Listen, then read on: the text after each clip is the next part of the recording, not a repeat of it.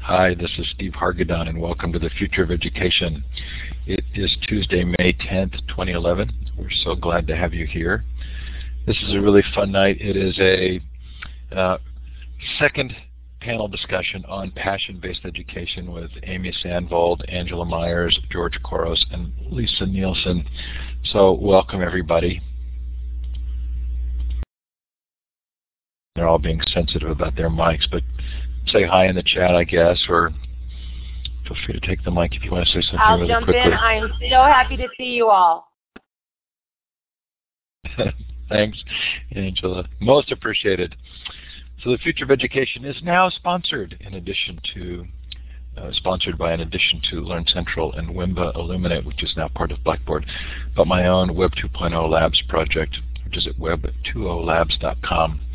Includes Classroom 2.0, the Global Education Conference, Library 2.0, Aula 2.0, our Spanish network, and the Future of Education, as well as Student 2.0. Uh, this is a quick reminder that EduBloggerCon is coming up. It's the Saturday before ISTE. This is a free event. You do not need to be attending ISTE to attend EduBloggerCon. It is in Philadelphia. Our, our many thanks to ISTE. They provide the room and the wireless network.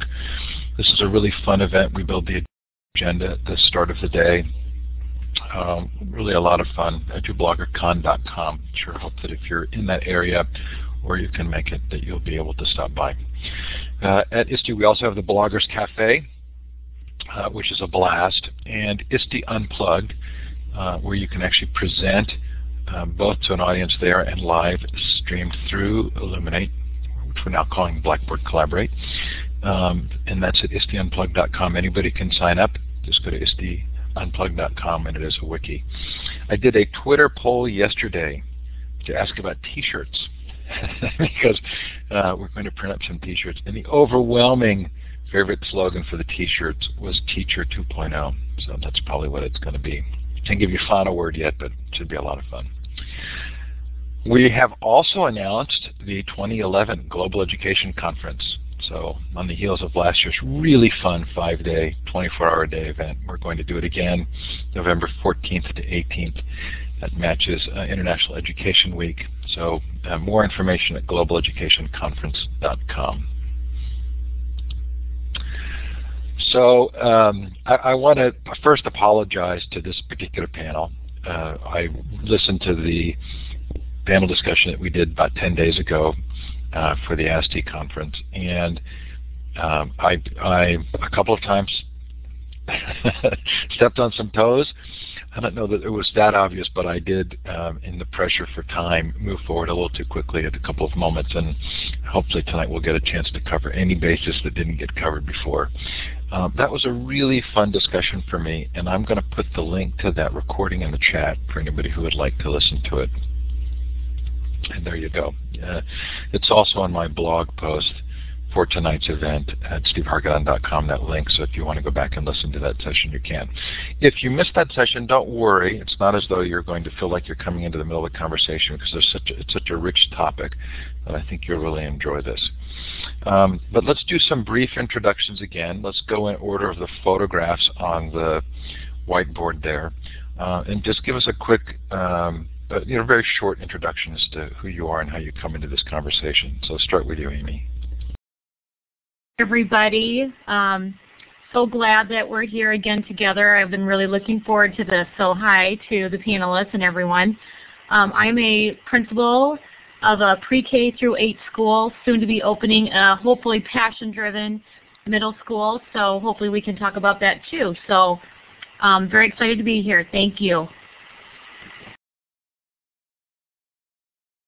Hi, everybody. I'm Angela Myers, and I'm a passionate lifelong learner, and I um, get to help bring that passionate learner out in a big classroom called Twitter and uh, work with schools and teachers, just reminding them of how powerful they are every day. So I'm so happy to be here tonight.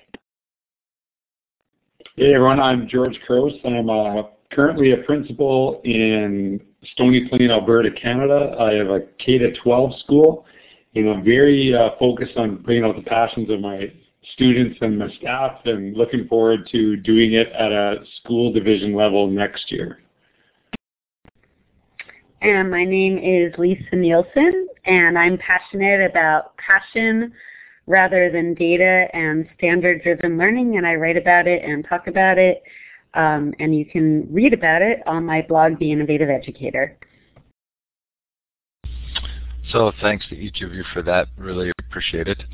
Uh, just a quick reminder, tomorrow night Hugh McGuire comes on from LibriVox.org. If you don't know LibriVox, it's the great crowdsourced recording program. The rest of the schedule's up there. If you've missed any sessions in the Future of Education, they are all recorded uh, and they're up on the site. Now we get to give you a chance now to let us know, audience, where you're listening from and maybe what you do. So feel free to, to put up your uh, in the chat your location and uh, the time and the temperature, and we'll let you put it on the screen as well. You should see to the left of your map a wand with a red star at the end. Go ahead and click on that and then click on the screen.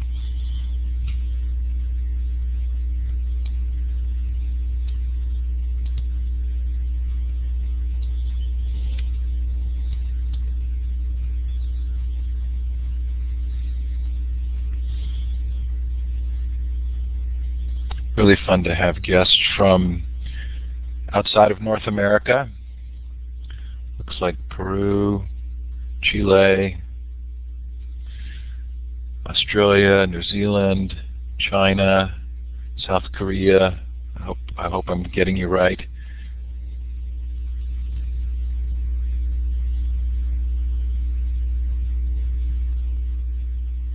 So panel, there's your fun audience.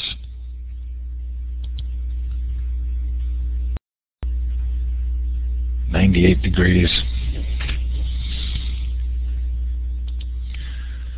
Okay, so it, was there anything before we begin tonight's discussion that came up last week that you, or 10 days ago, panelists, that you thought about or wish you had said more clearly or wish it had been brought up? We'll just give one second there for any of you to raise your hand if there's something that you wanted to bring up that didn't get brought up last time. Um, I can go ahead and start with that. This is Lisa Nielsen. Um, I don't know if it's not that something that I didn't bring up, but just here where I work in New York City, it's been a very tedious week of standardized tests um, for students. And so I think the thing that I would bring up um, is that uh, it's very upsetting to me to see the passion sucked out of students during weeks such as the standardized tests. And I have um, joined several groups on Facebook of very distraught parents whose children have the passion sucked out of them because of these tests. And so um, since our last conversation, I've kind of taken it upon myself to help these parents um, get the passion back. So I think that's what's new with me since our last conversation. Thanks, Lisa. And anybody else want to chime in with anything? Go ahead, Angela. I'm going to add to that um, from the perspective of the teacher. I was a part of the special education chat last night, and I'll get the archives in here. And Michelle Rhee um, the former chancellor of DC schools, was answering questions about standards and accountability. And I can't even count in the chat how many times standardization came up. And what differentiates successful learners and what will differentiate their ability to reach the standards is passion. And just to see the room, absolutely, it was, you could feel the, the stress of the teachers in the room hearing the same saying, fighting for their kids, fighting for their kids, especially special education kids, that, my God, we have to believe in that they are more than a com- contribution of just basic competencies. And, and to see that group of 100 teachers fighting for passion has me really riled up today because it, it's insane. So I'm going to stick the chat so you can read the transcripts and it was it was hard and frustrating and make tonight's conversation even more important because the people making the laws are not doing it with passion in mind and it's it's frightening to me. Go ahead, George. Yeah, it's interesting to listen because I know I'm the only um, educator here from, or the only panelist here from Canada. I just spent um, the last couple days actually with Alberta Education and all of the superintendents in our province. And passion is a word that we all use when we talk about what we need to do moving ahead and like personalized learning. And that's something that's really imperative. I just want to kind of caution people that we there's so many kids that are in public schools and there are parents that maybe don't fight for this because they might not really see it but it's our job as educators to to kind of be in that system and work to to really show why it's a better system. We can't we can only do things from the inside. Being outside it, it's really really tough. So we have to there's a lot of educators here that really believe in this. So we need to be in that classroom, and I know, or work with teachers and work with schools to ensure that we show proof that this is the way to go for our kids. Amy, you're the only one that didn't chime in. You don't need to, but I wanted to give you a chance if you'd like to. Was way too aggressive last time, so I'm trying to to keep my passion in perspective. So I'm trying to just be more, you know, tamed tamed a little bit this time. Okay, so uh, that's a really good springboard for one of the first issues I wanted to talk about tonight. Um, and that is, how pervasive is this understanding of the need for passion?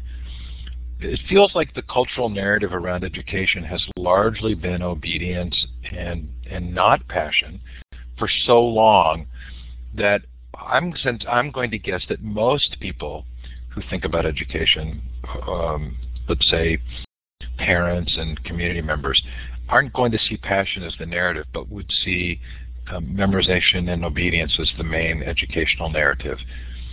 Without going too deep again into the cultural, do you think that's accurate? Do you think that the the that this is a small group that we represent a small group with this perspective, and that George is right that there's going to be a you know amount of time to build this?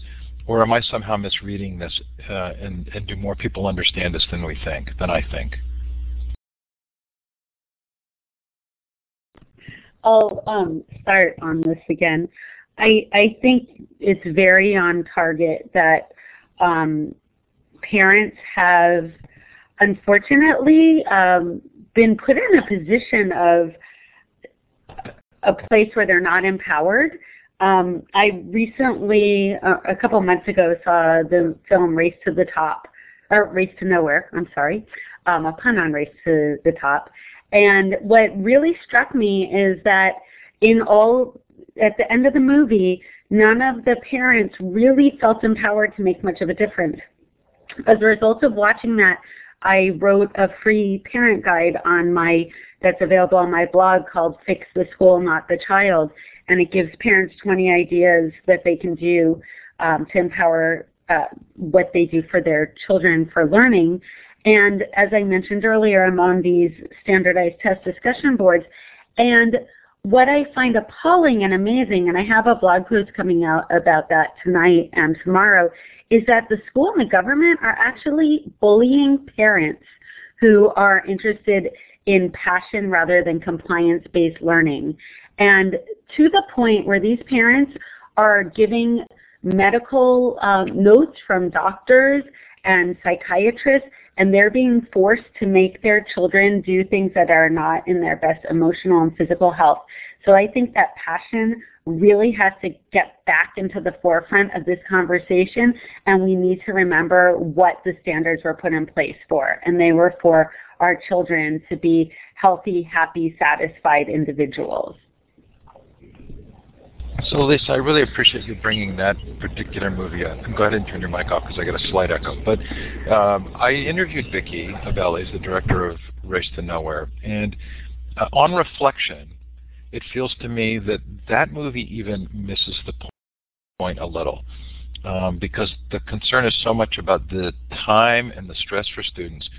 But I, but I kept thinking, well, if the students were actually engaged in things they were passionate about, you would want them to spend that amount of time. So I even felt maybe like Vicki didn't fully see it. So um, anybody else have thoughts on this as a sort of a larger question of how, who writes the narratives of schools and, and how do we help change the, the narrative if in fact this is the minority narrative? Um, I'll jump in.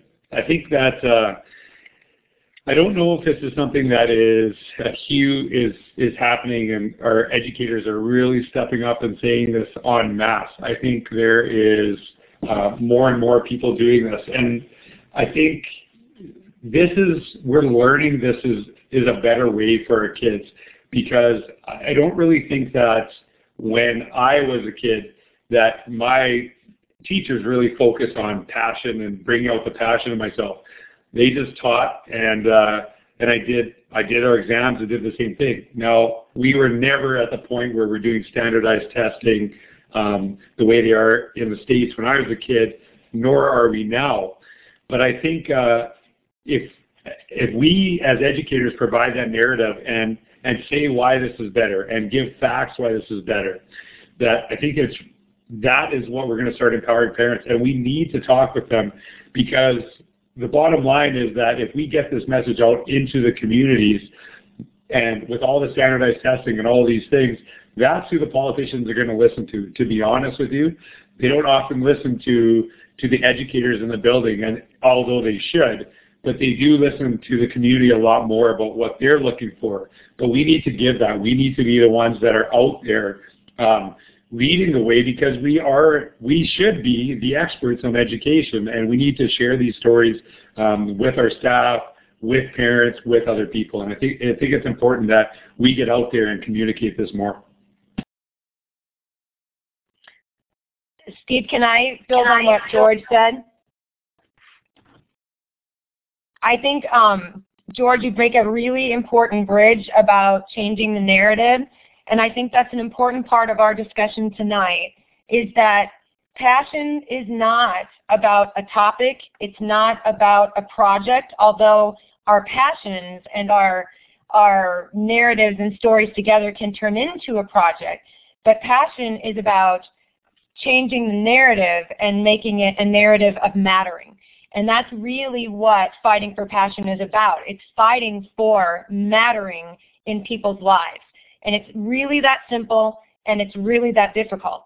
And I started this conversation at my children's school and it didn't go over well because um, it's hard to measure mattering. And yet there is evidence all over the place that schools aren't mattering to kids or the perception from kids and families is that the school that they perceive the school not to care about anything more than what a score is when we're asking kids, you know, we're asking for our kids to be noticed and cared about. And at the core, that's what it's all about. You become passionate and you become really willing to do anything. If this panel asked me to do anything, if any one of you 74 in this room, and don't ask me this week, asked me to do anything, I would move fire. I would move brick walls because you have made me matter.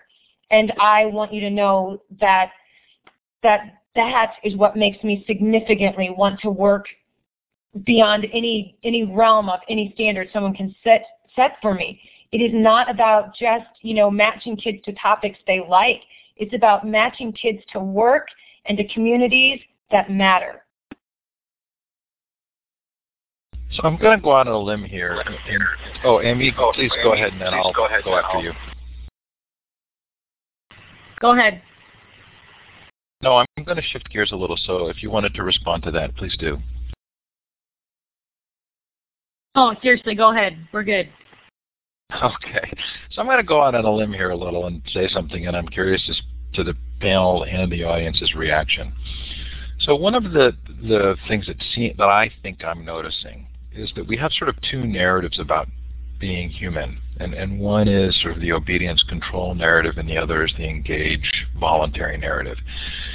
And the web is producing sort of significant change in, in places where the institution has had control of the narrative. So in a place like Egypt or Libya, we're seeing people saying we're not comfortable with the old narrative and we want to shift it. But I also see the control narrative kind of reacts really strongly in that circumstance. And so it, it, is it possible that that's part of what we're seeing with the increased testing? is the the same thing maybe we saw with the recording industry with music. The, the, that it's a reflection of this control narrative wanting to gain back that control that they feel they're losing. And if that's the case, how do, how how do we build those bridges sensitively and, and specifically if we understand that that's the case does it change how we tell the story I think I can respond to that one. Um, if we really look at this, it's an American thing to be passionate. So that's why I don't understand why there's such a disconnect in education with America because we are a passionate culture. Um, we practice our passions all the time outside of our work and outside of school. And if we can somehow harness that and replicate it in schools, it's an American thing. There's that that uh, conversation about we want to be like China and China wants to be like America, and we really need to take a hard look at what we're all about as Americans. And I think that's one way we can get the heart back into education. What do you think? I'm gonna I'm gonna jump in.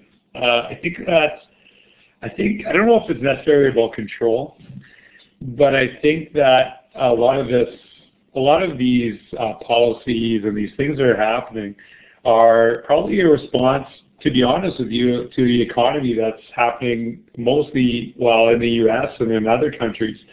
And so we're trying to tighten the bootstraps with our kids because we feel that in the long term, if we're doing these things, um, these are the kids that are going to provide that economy.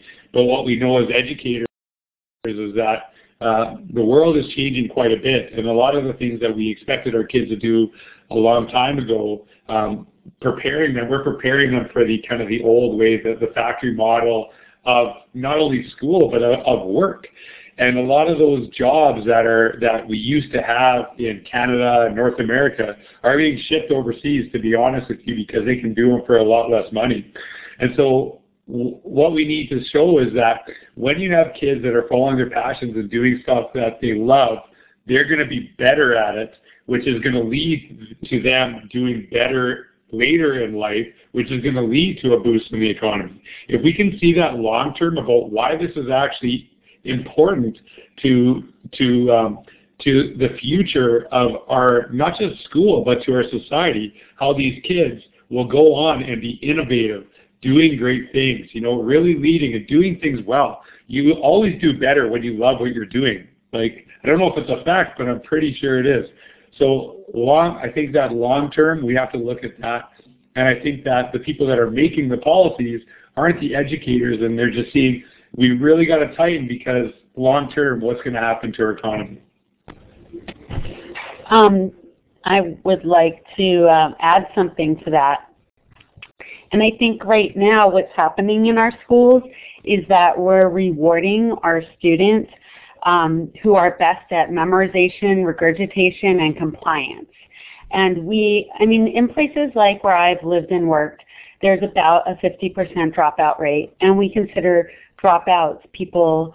People often um, group them into categories of students who are lazy or not motivated and whatnot. But now there's a whole new crop of people who are not opting out, who are not dropping out, but they're actually opting out of school.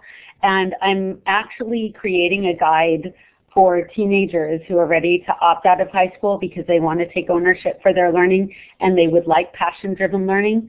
But in our traditional government um, finance schools, that's no longer possible. So I think that what is going to be the trend of the future is uh, the idea of home education and student-centered learning. And I think that that's really going to become a big priority of mine um, as long as we have these standardized tests that are rewarding students really for not following their passions but following the industrialized model of education. So Lisa, because we've talked about this before and unschooling and homeschooling, if we've had homeschooling and unschooling and we've had passion-driven education in places like Sudbury or Summerhill or big picture schools, what makes you or the panel believe that people will respond differently now than they have in the past? As much, George, as I want to believe you could make the economic argument, I don't see that being made for the schools that have gone in this direction, and I'm not sure that you fully could make it. I think to answer your question, I think that as I've, I think social media is going to make a huge difference. As I've been talking to parents and teenagers, they don't know that these other options exist. They've been misled to believe that they have to follow this compliance um, driven government mandated education. And as we find more and more, I mean, I know, Steve, that you've interviewed a lot of these people, but there's so many alternatives. I've written about being able to get into college without ever going to school. Um, and I've written about being incredibly successful without ever going to college. And I think that it's really, social media is really going to make the difference. And so, you know, you asked what is going to change things and what's going to make the difference. I think social media, writing about it, um, and talking about it and sharing these ideas. And I also think that these standardized tests are really going to drive the passion out of students and what's going to end up graduating from high school are not the people that are the people that we need to make our country successful or our nation or world successful.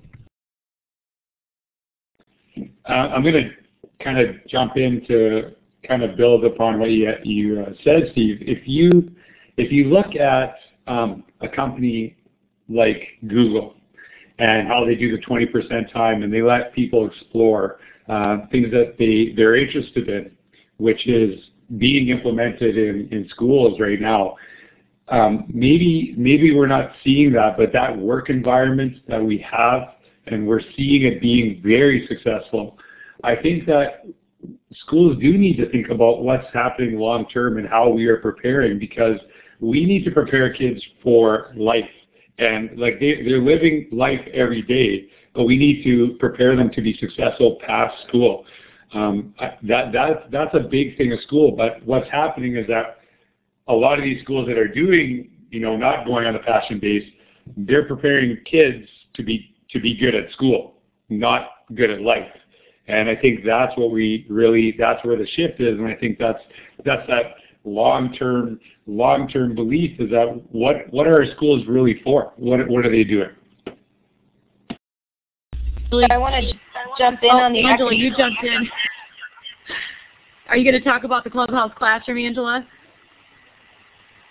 I'll just start talking. Um, the the Clubhouse Classroom is exactly Google, Starbucks, that model replicated in the classroom because it is real life, there's a lot of research now. Nell Duke, who did the scarcity of informational text in first grade, their most recent research, um, Nicole Martin and Nell Duke, was on authenticity.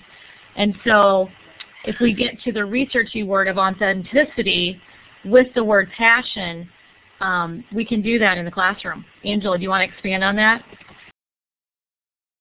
We built the framework of the passion-driven classroom based on Google's model and curriculum from um, Zappos, which is teaching the standards and practices and protocols of passion-driven work versus passion-driven projects. And at the end of the work, you may or may not, not everybody at Google gets a 20% project that, you know, goes to market and gets an app, but it's, it's about working for an organization that values mattering. And I'm going to be obsessive about that word because that's what the curriculum at, at Zappos is all about is how do you make those around you, whether it is your team as a leader or your colleagues or your customers, how do you make them know that you care about them every day? And what are the protocols that have to be in place from the minute you walk in to the minute you leave? They obsess about little things. They obsess about little things. And that's what, it's not big things that change a company's culture. If you read the background of Google or Apple or, or uh, you know, Starbucks, the foundation is they love their employees and they love their jobs and they come to work every day believing they're a part of something bigger. And that changes everything. And, and it's really simple. The framework's really simple. Say hi to kids in the morning and hug them in the hallways and tell them every day that the work they're doing has a reason behind it, that it matters. And guess what? Kids will work their tails off. They will blow your mind if they know the work they're doing matters. So I want to shift gears again, um, but but I want to leave the panel with a question to think about that we can come back to toward the end. So I lived through the 80s and the total quality movement, and I drank the Kool-Aid. And um, sort of in an intriguing way, all of the companies that were doing these great things ceased to be um, as visible. And really we shifted back to ways of doing business, and maybe a lot of people never even changed. But it felt like during the period of time we were all in agreement everything's going to change, and it didn't. So I, I want to come back to that, and I want to think sort of realistically about human nature and about change and, and what we can do to make a difference. And, but while we're thinking about that and thinking of responses to it, I want to talk about uh, teacher passions. And I, I, know you all have something to say about this, but so why is it so important that teachers discover their own passions?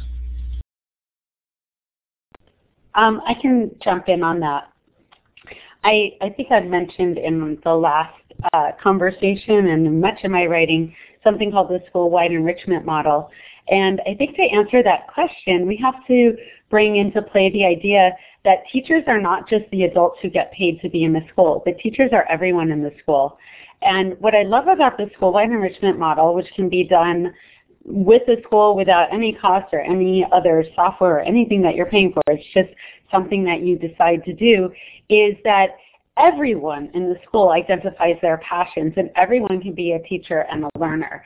And so I think that um, it's really important to point out that it's important for teachers to identify their passions, but the teachers can be any age and they can be the staff or they can be the learners um, in the school. And once we start to really identify the passions in the school, people can group together and as I mentioned before, it would be really beneficial for schools to have many more electives where people who share passions are grouped together. And schools might be surprised that some of the people who are the best at particular areas of study are not those who are staff members who are paid and or and or are people from the outside community. And I think that it's really important for everyone's passion to be identified, for everyone to have a passion and talent profile, and for everyone to have the opportunity to connect by their passions and learn together, developing what many of us know as their personal learning network within the school and outside the school.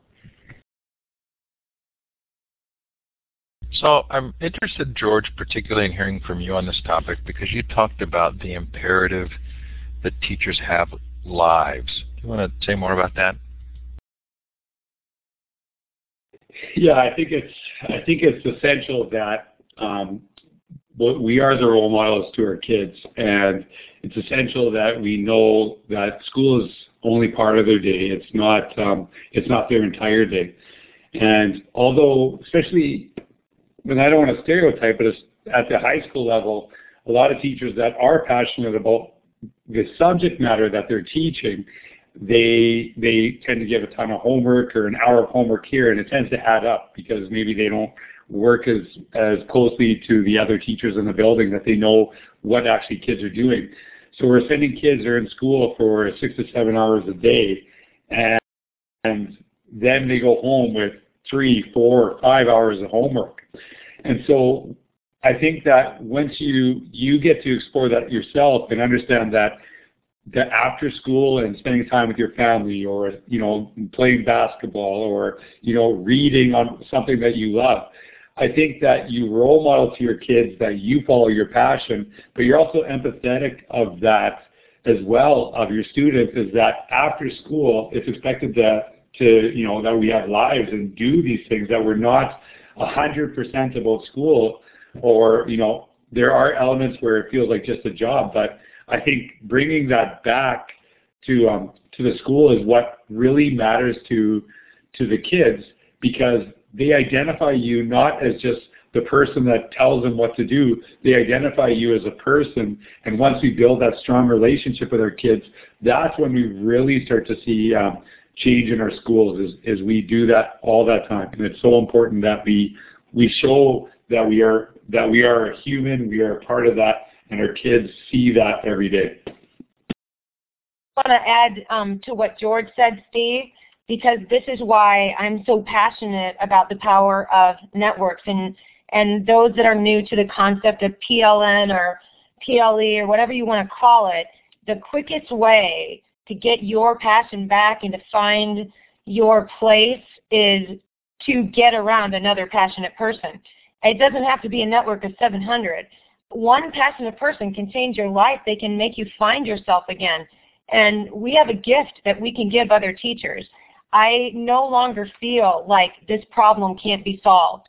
If this was five years ago, I would be worried that our schools had no way to be saved.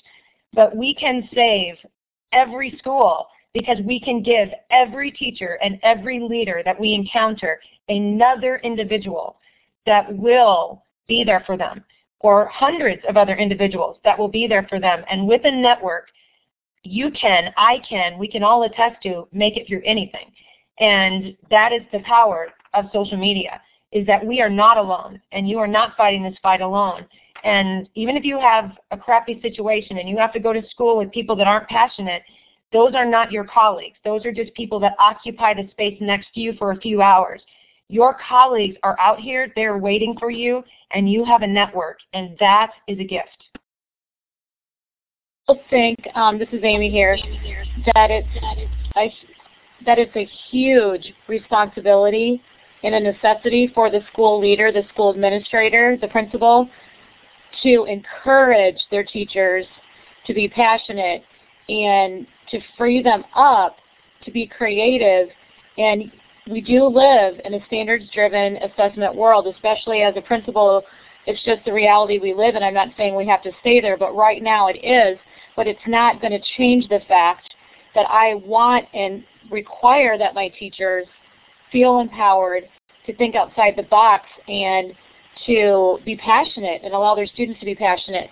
So we also have to make an environment for our teachers that isn't toxic to find, you know, reignite their passions and do whatever it takes so that teachers think, why did I become a teacher? Why am I here? And to reignite that because I think there was a panel, um, one of the participants here was saying, it gets beaten out of the teachers. We've teacher-proofed everything, but we can take that back and it does start with the leadership.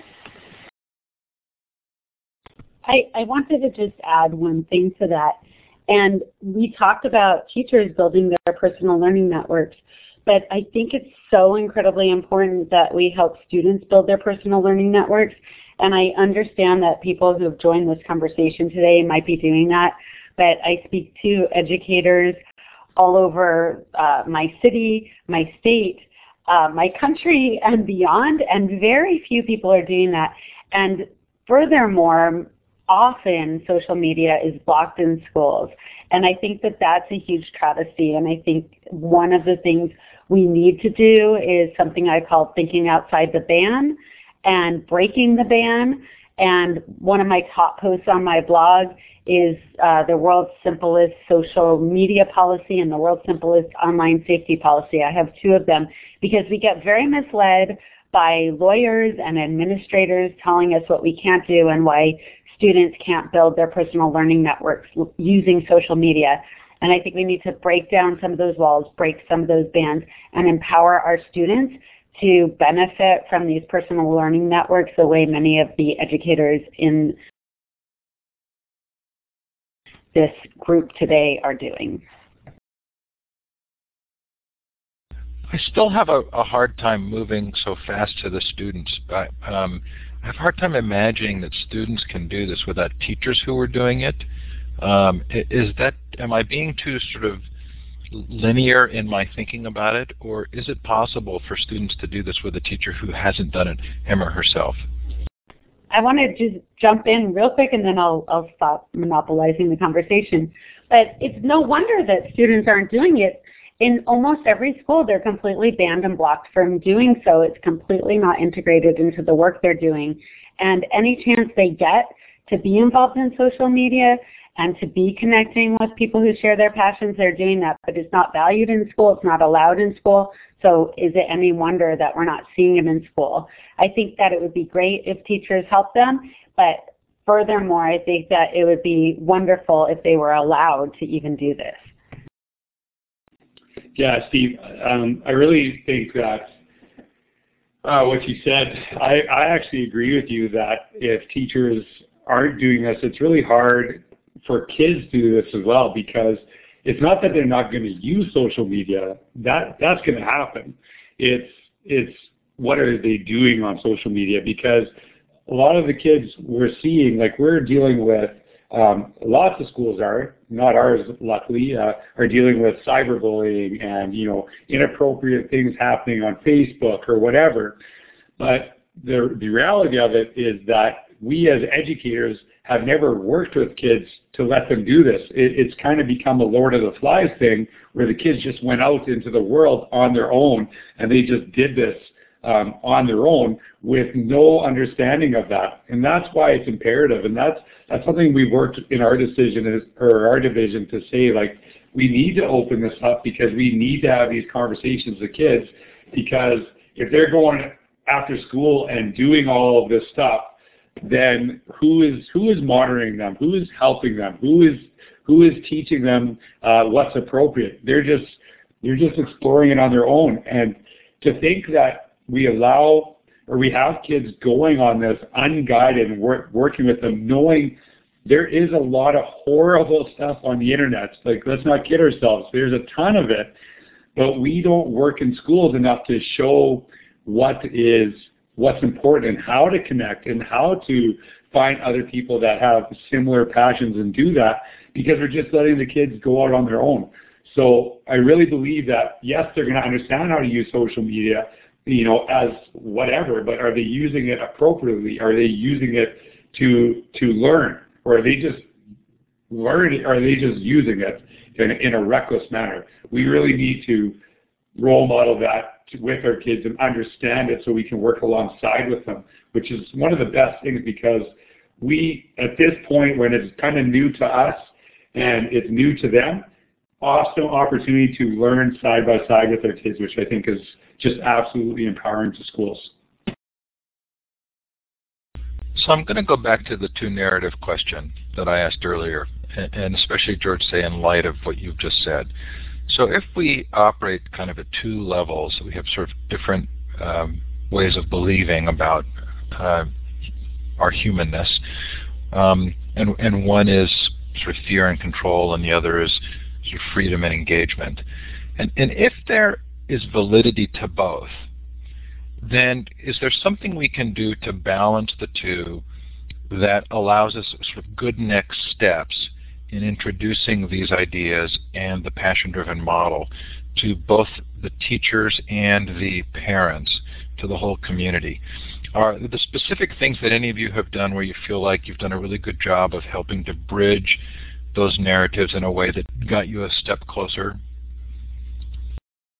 I'm going to jump in and share, and it may not answer to your question, so you can just um, shut me off if it doesn't. But I think that, it, again, it goes back to several of you said this, to being digital citizens. And it's really hard to guide individuals in the rules of the new world when you haven't visited it and you haven't lived in it.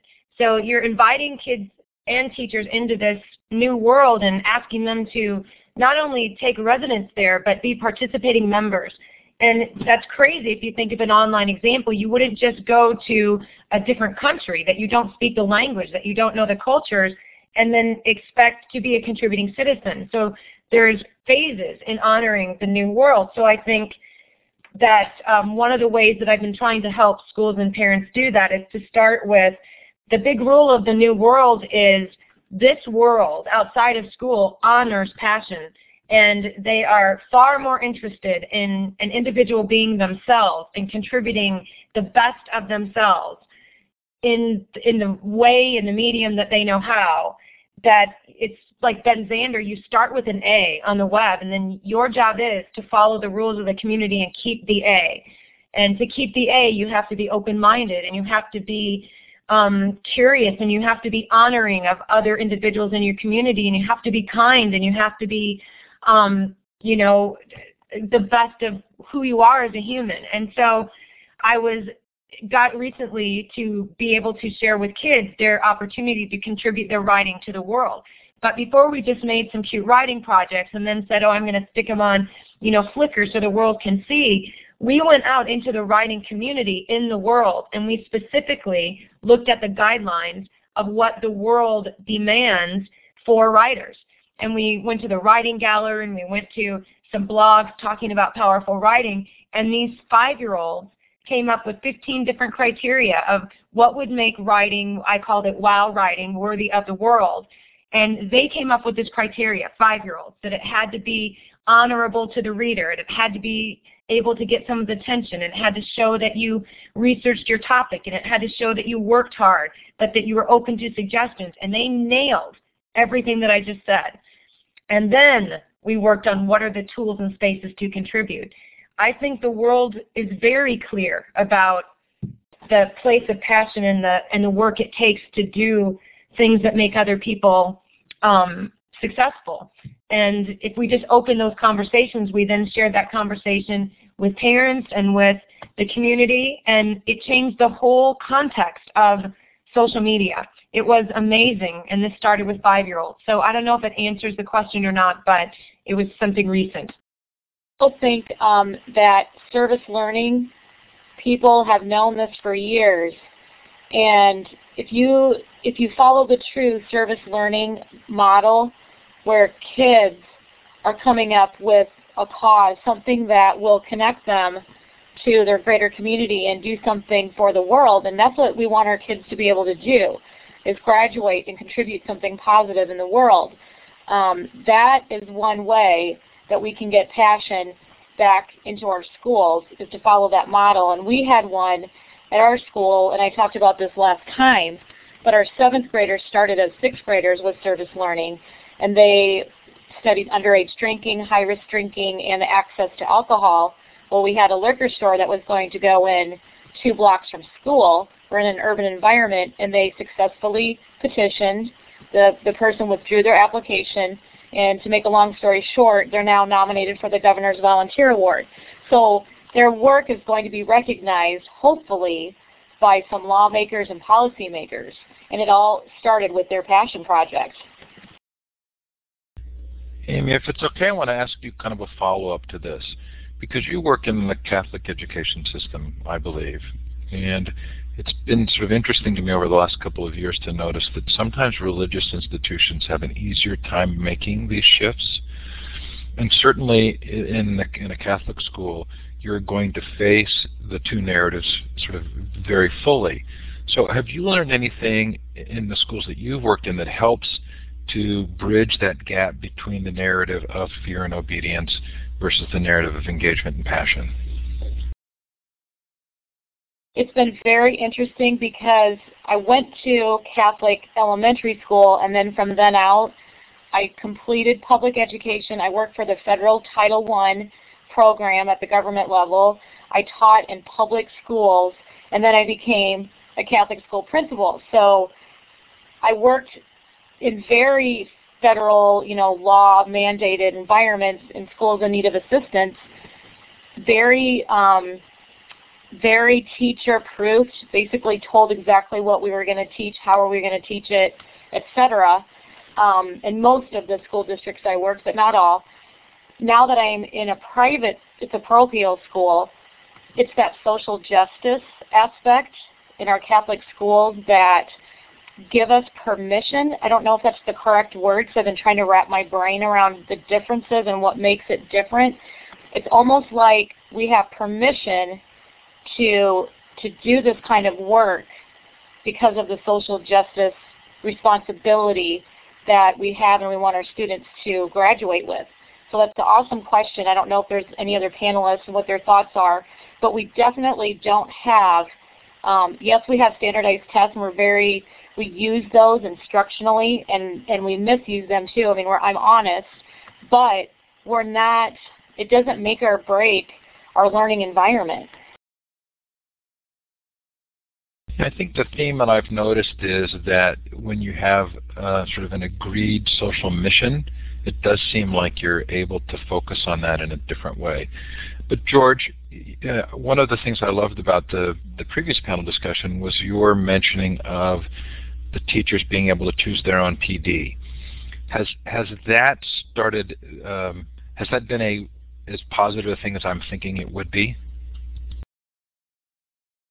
Yeah, it's it's been really huge in our school because um, we we still align with our school goals, and we still have to, you know, we we follow with um, what our division does in Alberta Education. So um, we do we are accountable to to those goals, but we do give teachers choices in the areas that they want to explore, and we don't say, well, there's got to be 10 per group. There's got to be there's as many that are interested in that area. So we could have one group that's 25 um, and one group that's two. So it doesn't really matter. It's about those people being really excited about what they're doing. And what happens is, is a couple things. When you let people explore their passions and what they love in the school, they become better at it. And then their engagement and excitement um, drives others because we all love listening to the passionate speaker. Really, not no matter what they're talking about, we get sucked into that. And so if we have a bunch of people that are very excited about something, we move our whole school ahead. The other thing that I think it's led to is um, is that our teachers are, are kind of exploring and doing this not in the uh, sit and get model where we bring in a speaker and someone talks to them about what we're trying to learn, but they actually have the opportunity to explore and go further with what they're doing.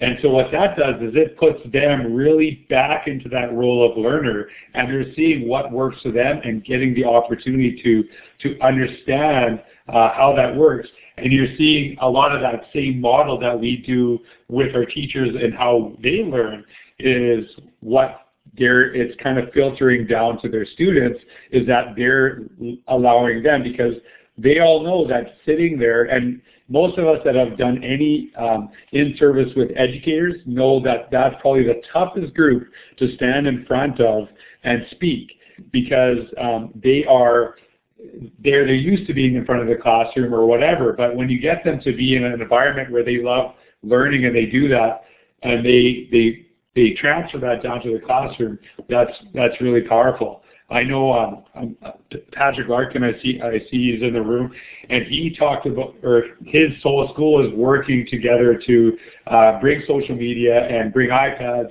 for their kids. But what's really cool is they're going to be learning alongside with those kids, and when when we do those things, um, and we we have that opportunity to do that with our kids or with our teachers, it works with the kids because they know how to they they're back in that role of learning. Has anybody done anything like this with parents? Angela, I know you ask a question of educators, the what do you love question. Has anybody done an exercise with parents that's really helped to bring this out for them, their own interest in pursuing their own passions, and, and why that would then be valuable for their children? I haven't um, done anything yet specifically, but have several engagements in the next month planned. I shared a blog post earlier in sparking the conversation at my son's school about having teachers really, you know, I want to know, do teachers notice my child? Do they, are they just a number? Do they care? And when I was asking those questions, not in a confrontive way to my children's teachers, it made them very uncomfortable because the conversation isn't normally one that you have. And so from that blog post, I've been contacted by several parent organizations, and this is a, a topic that's of importance to them. And really in the, the internet dialogue around that, as Lisa has experienced, parents really want very simple things, just like kids. They're sending their best to school. They're not like leaving, you know, the bad ones at home. They're sending their best. And they just want someone to notice that their child is a gift in the smallest, simplest way. They don't care. I know that there's some that say they care about a test score or a grade, but deep down they care about their child being valued and successful. And that's really just bringing that to the attention of the conversation. I think that makes parents really look at their lives as adults and say, wow, am I living the life I want? What do I want for my child? And most will say, I want them to have a better, happier, more successful life than I did. I, I want them to be prepared to not go through the challenges I did. That's at the heart of most of the conversations I've had with parents. you've made me think about something. Um, I also feel that there's there's almost a shift in parents. I mean, I think in their hearts. I mean, as a parent myself, I all I really want is the teacher to care about my child, to know what they're doing, and to value and give my child attention. I mean, that's but but there's also a movement of parents that it's it's almost you're not you're if you're not pressuring and having a high test score, if you can't say to your your your coffee club that my child's accelerated or they have a cognitive ability score of whatever, I mean there's also that out there and and I wonder how how that came to be because really I bet deep down in their hearts if they had a choice, if they absolutely had a choice, I know they would pick a passion-driven, caring teacher. So this is going to be a little off the wall, Amy, but I think you have the resident expert wall, and and don't you have the parents um, fill out some kind of a form where they indicate the strengths or gifts of their child?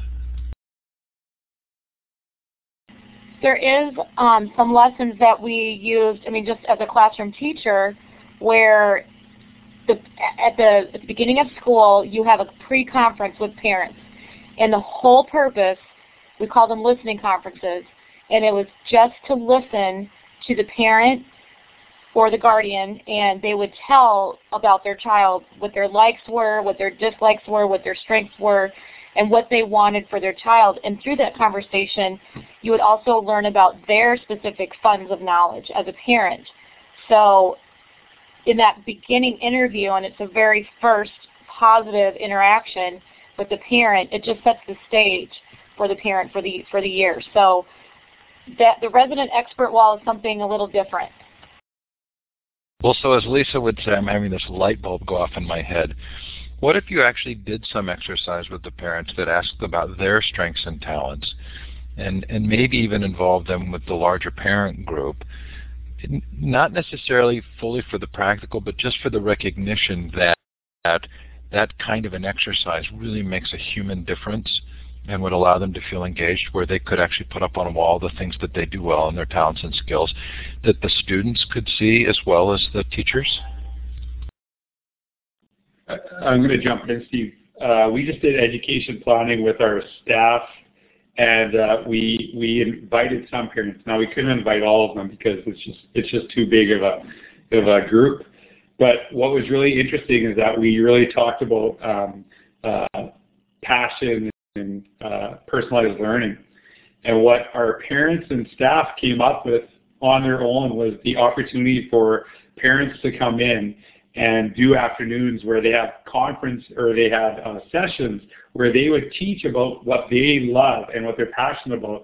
So we're bringing that community into school where our parents are sharing that learning, and we would have the kids um, through K to six sign up for the sessions that they actually want to go through. So you have kids exploring what they love from parents uh, sharing that passion. So that's something we're looking to implement next year in, in, the school. But it's really cool because it's it's the community sharing that passion and, and doing that. So we're really excited about that opportunity. This is the moment that I always hate, which is we're at the end but that was really a fun conversation. Uh, Amy, we didn't get to talk as much about the um, Clubhouse Classroom as I would have liked. So let's you and me email separately on that and, and see about maybe um, doing a follow-up on that. Uh, yes, I know it's really hard to go. Uh, I'm going to clap now for our panel. Uh, again, this is the second time in a couple of weeks, and that's a real sacrifice. But uh, delightful to have you talking about this subject, and hopefully um, will follow all of you and, and as you continue to think about it and, and talk about it. Uh, tomorrow night, Hugh McGuire on LibriVox, the crowdsourced recording service that I love. Uh, on Thursday, Paul Kimmelman on his book, The School Leadership Triangle. Then next week, uh, The Winner's Brain and the Art of Nonconformity. this should be a great week. Uh, and then after that, uh, Steve Denning on Radical Management and Sir Ken Robinson on his new, well, his revised version of his book, Out of our minds. So lots of fun coming up. Thanks again to the panelists. Thanks everybody for coming tonight. I'll stick on for about 15 minutes to allow the chat to go. If you would like to save the chat, you can do so at any time watching the recordings, but right now you can also go up to File, Save, and click on Chat Conversation. And it lets you save the chat conversation if you would like to read through it. And a night like tonight it was really hard to see all of the, the chat. So thanks everybody. Have a great evening, and um, I really enjoyed it. Hope you did as well. So panelists, I hate to quit, but I, I, do have a commitment to ending on time so people know they don't have to feel badly if they go. Of course, there's always more to talk about, but I really felt like you each did a terrific job tonight, and I appreciate it. Peggy, I'll let the recording go because the, the, there's still chat and people can see the chat. And sometimes people want to talk a little bit afterwards, and lots of nights I don't have that freedom, but I do tonight if anybody wants to raise any points or talk about anything that didn't get discussed. feel free to raise your hand if you'd like to do so. That's the hand with the green up arrow at the bottom of your participant window. Angela, I'm really curious about this issue of, um, you know, is this another fad? What's what what can be different about this period of time? Even though we're feeling it, it's more immediate. There are better communications tools if in fact we've seen periods of time like this where we sort of believed that we were going to go to a more human model for, say, education or for business, um, you know, uh, what do we have to do to help make sure we don't we don't fall back into that primary fear control narrative that just almost always seems to be the one that um, ends up winning? That's a great question, Stephen. I think part of it is getting our narrative right because I think the word, which is why we use the word passion in the book, in and of itself is scary because it elicits so many emotions. Some see it as very positive and some see it attached to a certain topic or product and some see it as, as dangerous, like, oh, you just let kids go out of control or teachers and learn whatever they want, when really that's why we balanced it with the content of Dan Pink's book, Drive, that this is all about really deep deep, deep learning that is is so embedded in long-term study and long-term commitment. My definition of passion in the beginning is doing work that matters when the fun is gone. It's not that doing, you know, that passion work is bad and terrible, but the root of passion is to suffer. And when you're doing work that matters, you are willing to suffer. You're willing to fight for it. And I think there's no, that's where the revolution is. That's where the line in the sand is for business, for industry, for individuals, is that um, finding your finding the work that matters to you and finding a cause and a vision to fight for and fight in. We have a chance to do that now, and this is definitely not a fad. Um, absolutely not a fad. So let me push back a little, and I'm not trying to be negative, but I'm trying to sort of sort this out in my own mind to figure out a strategy but but you know Dan Pink's Drive mentions research that we've known for decades now about compensation and individual performance and understanding what really drives people for what they do. And yet the financial crisis is in many ways sort of a testimony to the fact that most businesses don't operate that way. And so is this sort of deep thought narrative about education, is it always going to be the secondary narrative because it is deep thought? And if that's true, do we change our strategy because of it? Do we not try and have it be the primary narrative, but just do a really good job with it where it exists or where we can help make it exist? A great question. And if you look at, and I'm using the business world and the social world as an example, if you look at the companies that have sustained this economic crisis, the companies and the systems that are thriving, their shift, and they talk openly and explicitly about it, is they have flipped or, or they have re-emphasized the narrative being about passion, love, happiness, relevance, and indispensability. So nearly every business book in the in the best-selling business books come out either start or end or talk explicitly. One of my favorite ones is Love is a Killer App. Love is the Killer App by, um, oh my gosh, I forgot his name. I'll remember it later. But from Steve Farber as a leader in the business world talking about love as a foundational principle to the CEO and SEO of, of um, uh, Starbucks to literally the explicit curriculum by by Zappos, where literally your job is to deliver happiness. we are not selling products; we're delivering happiness. So the conversation in the the web and the world is about loyalty, and it's about um, social entrepreneurship and social movements for the good and the mission of of causes worthy. And whether that's a company working on a cause, that's what the narrative is in every other world except education. It's not a secondary narrative for any company or institution that wants to stay in business. It's a hard financial fact. There's lots of data on huge amounts of money being lost because of employee dissatisfaction. Four out of 10 workers, or I don't know what the latest stat is, are dissatisfied with their job. The airline industry is the perfect example of standardization. If we want to fight for standardization, the airlines are standard. The script is given to the, to the flight attendants. They read it. There's no personalization. They've taken away every little thing. And when there is another alternative, people will take it because there is no loyalty. The only reason they have butts in their seats is because there's no other alternative. And the only airline industries making a profit, JetBlue and Southwest, are doing so because their narrative is about passion, customer service, and doing whatever it takes to meet the needs of customers. This is a fascinating discussion.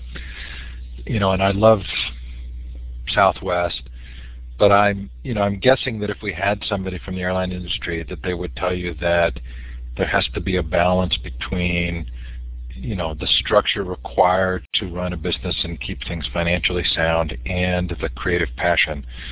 And i keep sort of coming toward this this uh, story or narrative that that brings the two together. And John Seely Brown talks a lot about it in his book a new culture of learning the sort of the you have the culture which is the constraining culture and then you have culture which is like unmitigated growth in a petri dish and you have to combine the two in order to succeed. And it feels to me as though talking about it in that way of the combination of the two is palatable to both to both interests. It's the combination of providing structure and freedom. Um, those of you who have heard me talk about this, I apologize, but to me that's sort of what democracy is. It's freedom within structure, and free market economics is freedom within structure. And so for me, I'm trying to figure out how you tell that story in education. It's the combination story. I love that, Steve, and that's exactly what I think you said, freedom within structure. That is exactly why we wrote the Passion-Driven Classroom. Because passion isn't topics gone wild. It really isn't at all a book about kids that love cars studying cars for the whole year and trying to wrap curriculum around cars when another kid loves frogs. It absolutely is freedom and honor within a structure. So what we provided in the passion-driven classroom was what is the environment that ignites individuals explicitly to, to know that they matter, to be a part of a community, to be a part of work that matters, and to commit emotional labor, to contribute emotional labor, to work that's really hard. Because the passion-driven classroom is about doing hard work that matters and being able to study the techniques and the strategies of mathematicians in the world, of scientists in the world, and historians in the world, and writers in the world that do that work well, and then working like they work so that whatever you decide that you're going to contribute to the world, that you know what kind of team that you have to pull together to make it happen. And it's a very simple framework that begins in the morning by saying hello to kids, honestly. And at the end of the book, we interviewed 500 kids for the book. And at the end of the book, we ended up finding out that really what kids do, what would make them run to school and what would make them stay there after hours is if at the end of the day they knew a teacher loved them, they knew a teacher cared about them, they knew a teacher noticed them, they knew a, a, a teacher would miss them if they were gone, and it's such a simple framework to wrap around all of our content that you will do hard work if you know it matters and you if you know that somebody else believes you can do it. So that really brings me to the scale issue, which is uh, what I hear you describing. I feel like that's a very local process, very much dependent on uh, a local educational culture and individuals who can make a difference. So does that lead us in a direction of then sort of thinking about uh, how we provide freedoms within structure from an administrative teacher level that we really have to allow a lot more freedom locally so that these kinds of cultures can be built? And if so, how do we mitigate the downside of feeling like providing that freedom may mean that some kids don't get that? You said a really important word, and I don't know if we said it enough tonight. This is a cultural issue. And if you look at Google, it's a culture. So even though they're an employee of Google, it's a culture. And so if you look at entrepreneurship, it's a culture of a, a, community. And if you look at any successful company or school, that passion is a part of the culture. And what what builds in the culture, what makes the culture different, is not big decisions. It's very little things. Somebody, I think Peggy said earlier, I was able to study the the Ritz-Carlton culture. And that if you go into a Ritz-Carlton, the systematic training like at Zappos was every little thing matters. They call it Kaizen. Toyota used this. Um, Guy Kawasaki talks about it in his book Enchantment. That it's all the little things, like the CEO of JetBlue putting a, a post-it note, a handwritten post-it note in random employees' mailboxes. That is the totality of all these very small things and that is what kids tell me over and over. 500 kids said the same thing. They didn't talk about technology at all, hardly at all. They said, well, once my teacher, you know, gave me a sticker, or once my teacher noticed that that was this, and and it is that feedback that kids know they were heard every day, and that you honored their contribution every day. And adults need the exact same thing. So these these are what I call the conditions of passion. That's what we have to get right. And the conditions have to be embedded in the protocols and in the narrative in that language. And that's why our language is really important.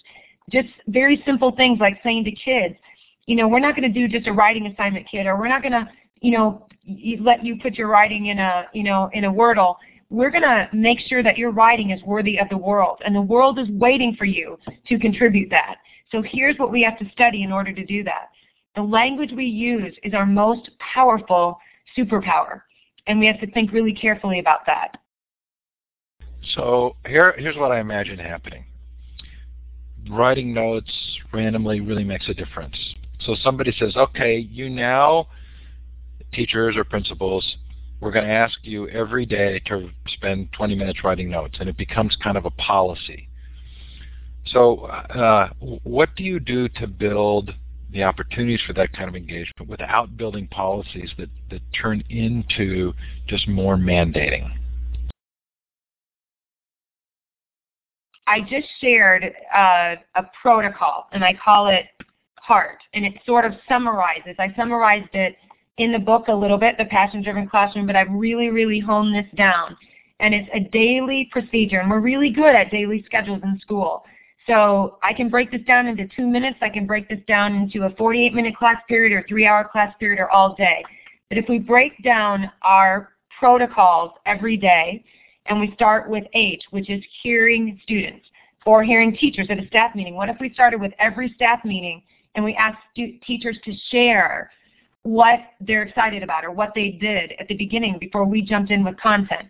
And then once you have their ear, which is the EAR, then you help them manage their energy. How much energy is it going to take to expand that idea or to, or to answer that question or to do what you're thinking about? And then you want to set those goals audaciously. So the A is audacious. And these and I think that that's a big deal. What changed kids is when you said, you know what, this needs to be shared with the world. You have an idea so brilliant it needs to be shared with the world. That's why people aren't embracing the web because they don't feel that their ideas are worthy of something bigger. Having audacious goals. The R is giving them a reason to work hard. That this is not simple. Nothing that's worth anything that matters is simple. So giving them a reason and then ending the day. So if we built all of our content around that, an audacious goal, that you have to manage your time and your energy and, and your work toward because it matters that much. And at the end of the day, you close with what the JetBlue CEO did by telling them. Telling learners explicitly and deliberately why their presence mattered in the day. And even if you skip the middle and you started, and that's how I start with schools, two minute routine in the morning and a two minute routine in the afternoon. The first two minutes starts with going in and saying nothing. Going in and listening to kids and listening to what they're thinking about, what they're wondering about, what they're excited about, what they have discovered. And then the last two minutes of the day is telling them what you noticed that they did that was an amazing contribution to their own learning or someone else's.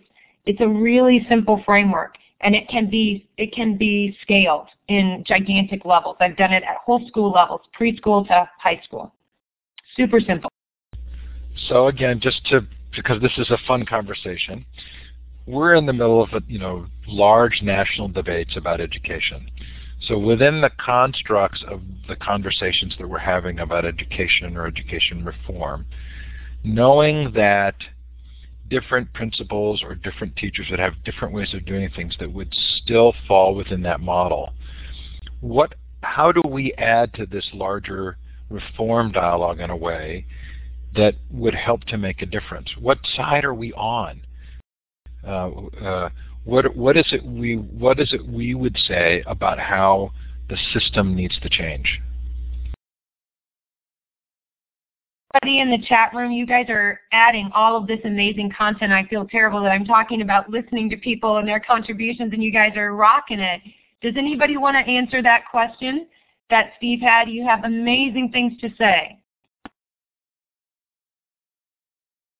Someone uh, take the mic. Group, I'm, you can raise your hand by clicking the hand with the green up arrow. I'm, I'm really interested in the role we should be playing in the education reform dialogue. Go ahead, Maria. Hello, I hope you can hear me. Um, what I um, want to say is I think even in this room. There are so many people who are building things and I think we should all continue building systems and diverse ideas and uh, diverse groups. And this is what uh, the contribution can be.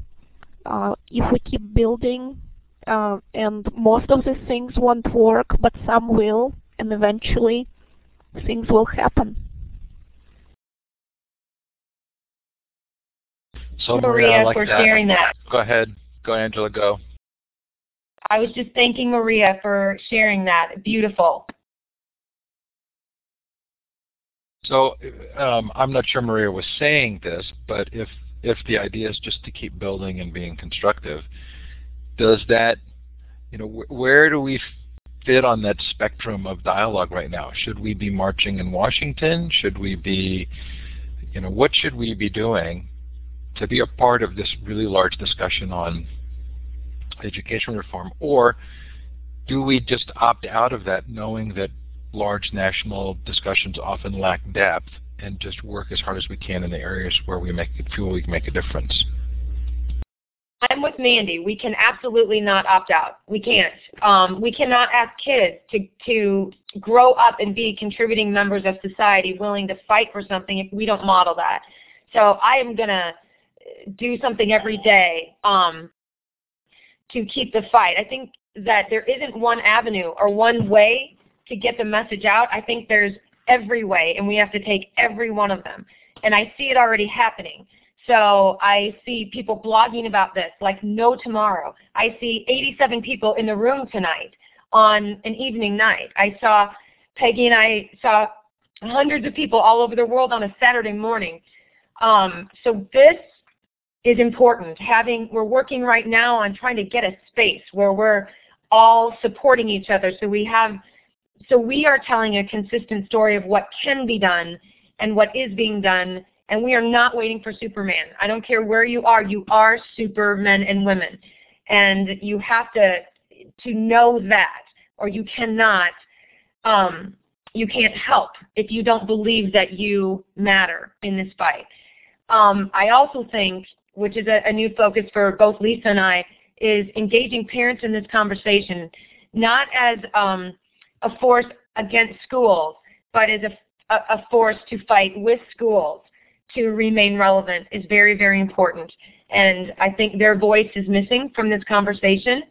And and I absolutely think kids' voice is missing from this conversation. And one of the most compelling things that I have been doing lately is videotaping conversations with kids. I haven't had time to get them off my computer yet, but kids are very clear on what they want and what they need and what they're willing to do if somebody tells them they're important. Um, so I think that every avenue, every venue, that that's the beauty of social media is that it can be said in a million different ways and we have to we have to do that in every medium in in I guess um, igniting our own networks individually but pulling the movement together collectively and I don't really have the answers but I have a network who does have the answers. Well, uh, I think you and I had a conversation earlier today which sort of plays into this. And, and again, I'm thinking out loud, but also trying to see if the conclusions I've come to are accurate.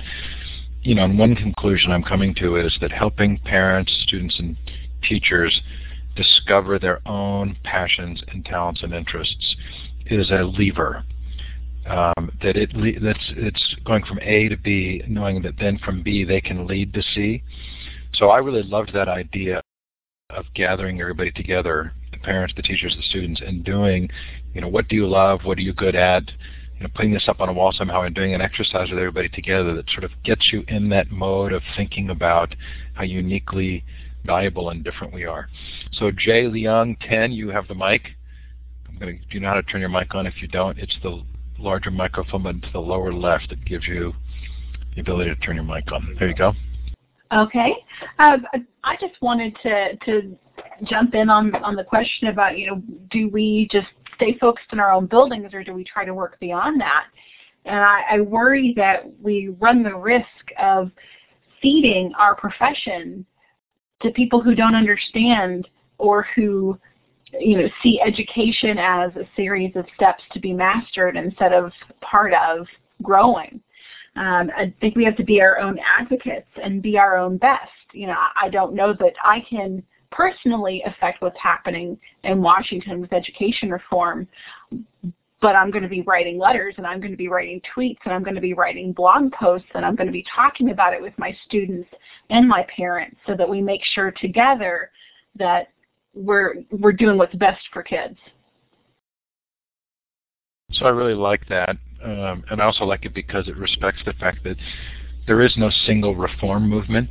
You know, there are a lot of different views. There, there are a lot of people who are feeling uncomfortable with the current nature of high-stakes testing, but that doesn't mean that they all agree on the solutions. So I, that's a, you've brought a good balance to it. I think when we feel in, uh, not empowered, we have to remember this.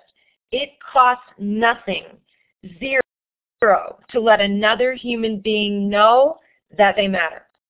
And that's where passion comes through. That's when people are willing to give it their all because passion requires emotional contribution and emotional labor. And if you can't tap into their heart, if you can't tap into that emotion, you don't have their cognitive power. You don't have any power. So I think it's really important to know that it doesn't take anything more than a smile or a nod or a tweet or a retweet, if you will. You don't even have to tweet 140 characters. Just click retweet, that that is a recognition that you see the talent or the ability or that you noticed another person. And that's how the network grows. It grows one tweet at a time. And then if we take those and, and multiply those by thousands of acts of kindness and thousands of acts of passion, then we have something. And I already know that just right now. And it's not, you don't have to go up against the government you as a single second grade teacher or me in a in my basement in Iowa or Steve because it's it's even bigger than that. It's above them and around them and underneath them and they'll notice because we will be a force that's un, that's unstoppable. And that is what is so motivating to me is this change can happen in an individual classroom from an individual act and it costs nothing. It costs nothing. And we can make someone else's day and we can change someone else's life in a nanosecond in less than 140 characters without even saying a word by simply noticing that their presence is a gift. So I noticed for my own self, Angela, that um, I can stay focused at a deep thinking level on something for a certain period of time, but uh, I, I can't keep too many balls in the air. It's hard to really juggle a lot of deep topics, and so I'll often leave one to move to another to think deeply. And the one I've left sometimes sort of forms itself into simplistic ideas so I think that's part of what I like about the passion narrative is that it, you know, it, it's uh, it's a simple idea that encompasses some complexity, so that you can kind of put it in a box and then come back to it and dive deeply. Um, my wife and I did for years this parent this positive discipline um, set of workshops. We actually led workshops on parenting. Uh, getting trained in the positive discipline model. And I, uh, I really like positive discipline because the just the phrase itself recognizes the two the sort of the two different narratives, the positive and the discipline, and the merging of the two. And I feel that way about democracy. That democracy we see as a process, and we value it because of the engagement. But when we think about education, we're thinking about outcomes rather than the engagement or the process.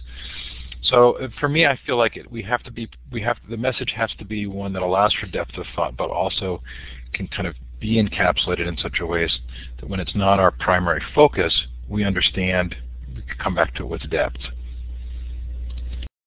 That's a great point, Steve, because this passion discussion doesn't have to be, you know, deep, like we've got to change the world of schools. You can change literally an individual's, don't think about maybe even changing their lives is too heavy on your shoulders thinking about making somebody's day. So a really good question to ask ourselves and to ask each other is what makes us happy? What makes an individual smile? Because when you're smiling, you can get a lot more done than when you're feeling stressed. Simply smiling biologically changes you. So what makes somebody happy? What makes your kids happy? Have you asked them? What makes your staff happy? So just by asking that question and then, you know, borrowing from Zappos, delivering on that happiness. That's how passion begins because when happy people get together, they usually do good together. And it's not, you know, it sounds flowery and rainbows, but you know what? It is sometimes. It is those very simple um, statements that make somebody's day. I cannot tell you how many Twitter messages I get. In fact, just today, thank you for noticing me. Thank you for sharing my tweet. Like, it's such a huge deal to people when something simple gets noticed or, or you get smiled back at. It doesn't have to be like, we're going to go change the law today or we're going to, you know, break down our system and start a charter school. It really is simple. Make somebody happy. Could we come up with a two-word phrase like positive discipline that encompasses both stories? I mean, culture I like the word culture and being used in two ways, but that's a little complex. Is there another word we could pair with passion that would sort of uh, give allowance to the multiple audiences? Um, your homework team, like structured passion or something you know that says that allows you to, to sort of from the duality of the phrase tell the multiple stories. I don't know. I'm just is really. Steve, that is what we struggled the most with in the book is the word to pair with passion, and we ended up driven because we wanted to pair those two narratives, the biology and the science of what it takes to be driven by something, and then the passion and everything that, and, and post those two together, passion driven, because then then you get both those, and it. But I think there can be two other ones um, besides that. But I think that it, we spent more time figuring out the second word to pair with passion. Ooh, strategic passion. Oh, I'm liking that. Um, yes. So this is not a simple like yes or no answer. This is seriously homework. I want you guys to think about it because it will define our narrative. It'll define our story.